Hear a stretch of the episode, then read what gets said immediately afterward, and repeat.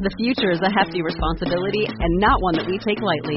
But then, taking things lightly has never been what Hefty is about. That's why we've created the Hefty Renew program that turns hard to recycle plastics into valuable resources like park benches and building materials. To participate, simply fill up an orange Hefty Renew bag with accepted items, tie it up, and drop it in with your regular recycling. That's it. It's that easy. It's time to rethink recycling with Renew. Particular valued resources may vary by geography. More info available at heftyrenew.com. Star Wars 7x7, episode 3339. We're doing our deep dive episode today, looking at the first episode of the Ahsoka series. And right now, the premise of the series rotates around this idea of a map to Thrawn and of got problems with it, unfortunately. And maybe you can help me out with that. So let's talk. Punch it.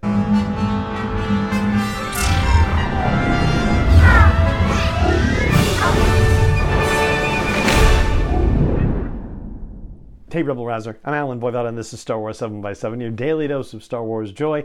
And thank you so much for joining me for it.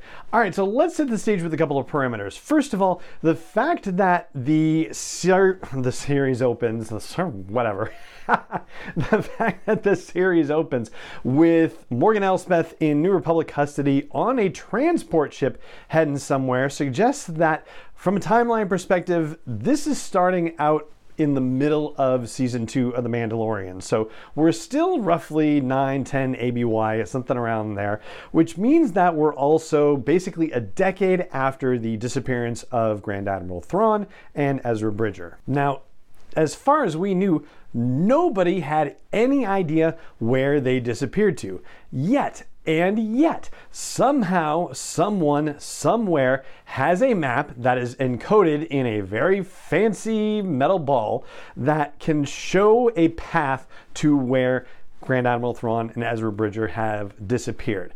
And that thing would have to have been created, in theory, sometime in the 10 years in between when Thrawn and Ezra disappeared and where we are now in the Ahsoka series. However, the map is being stored inside a long forgotten chamber on a world that had once been a stronghold for the Night Sisters of Dathomir ages and ages ago, an ancient stronghold basically, and now seemingly abandoned in ruins and all of that. And the container in which this map was stored in that little platform that rises up after everything is lined up properly is seemingly so old that it has become calcified around the thing and just fractures into dust when Ahsoka starts digging into the thing. That doesn't exactly suggest that that thing has only been there for 10 years, right? It seems like it's been there for longer. So it just creates this cognitive dissonance around the idea of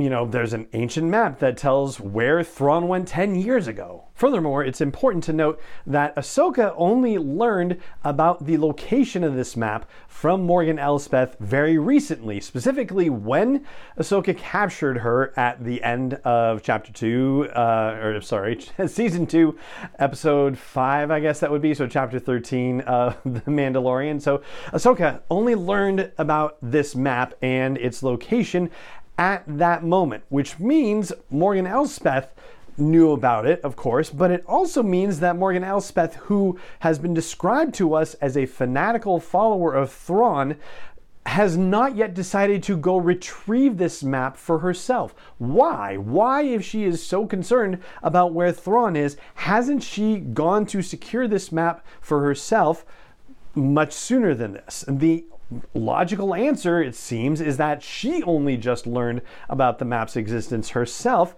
shortly before Ahsoka came after her. So again, who made this map and who stuck it in this abandoned temple on this ruined world of Arcana? And how could it have anything to do with the major players that have been introduced to us so far? It, it, just, it's not making any sense at this point. And I feel like there is potentially an answer for this, but the you know way to get there hasn't been laid out for us. And it could have been potentially with just a couple of lines of dialogue basically. So having seen both of the episodes we know that when that map opens the galaxy that is shown where Thrawn is alleged to be in exile I guess that's the term that we're using for this. It's not exactly exile it's just, you know, he was jumped there by some random purrgil. But that map, when it opens up, has a disk kind of surrounding and highlighting the galaxy that this map claims that Thrawn is at. And that disk is kind of ringed by representations of Purrgil. These, of course, are the space whales that are just naturally, organically capable of jumping into hyperspace. So the suggestion basically is that somehow somebody has determined that wherever the Purrgil are or come from, that they are able to make these jumps from one galaxy to another, that they're not just going through hyperspace to various parts of the galaxy that we know, that they're also extragalactic travelers as well. And it's really only Morgan Elsbeth who could deliver a line about the Purrgil in the series. It doesn't seem like something that Baylan or Shin or Marrok would know. I think that's how you pronounce his name. It's not Marek, it's Marrok as Baylan Skoll pronounces it. Only Morgan Elsbeth really really could be the one to deliver a line to the effect of, oh, I know that Purrgil jump from galaxy to galaxy, and so this is what I've been trying to find something about people having knowledge of the Purrgil and their travels and whatnot. But the other thing that's confusing about this and kind of undermines everything as well is the fact that when Morgan Elsbeth arrives on Arcana with you know everybody else and finds out that the place had been vaporized by those HK droids. There doesn't seem to be any concern for the fact that the map would potentially have been vaporized in all of this. She seems to be completely unconcerned, even though, as far as we know, this was going to be the only way for her to determine where Thrawn had been sent into quote unquote exile.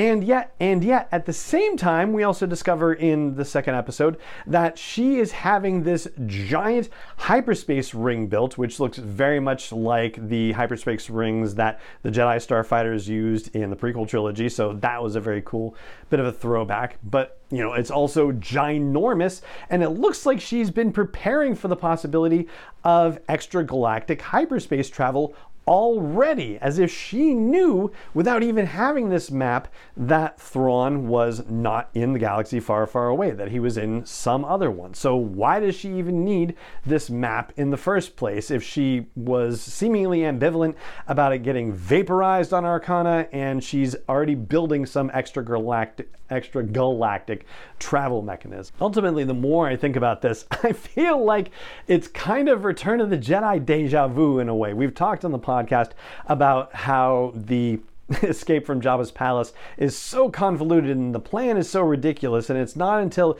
you look into the backstory of how the movie was created that you figure out that the one animating prospect is that Luke decides that Jabba's too powerful and they have to get him out of the palace, and that the writing team and producing team realized that all of our heroes have not been in the same place at the same time for pretty much the entirety of The Empire Strikes Back. Yeah, just a small section of it they were together, and so they wanted to get them out of Jabba's palace and get the band back together, and everything just kind of flowed from there. And despite how ludicrous the actual execution of things seems, it ends up being ridiculously exciting, and you kind of gloss over it until you're, you know, in your adulthood and thinking a little too critically about these things. Now, if you have a more rational explanation for this whole map situation as I've laid it out, then I would love to hear it. So if you're catching this on YouTube, hey, comments are right there. And if you're catching this on an audio version of the podcast, please come over to sw7x7.com and look for the blog post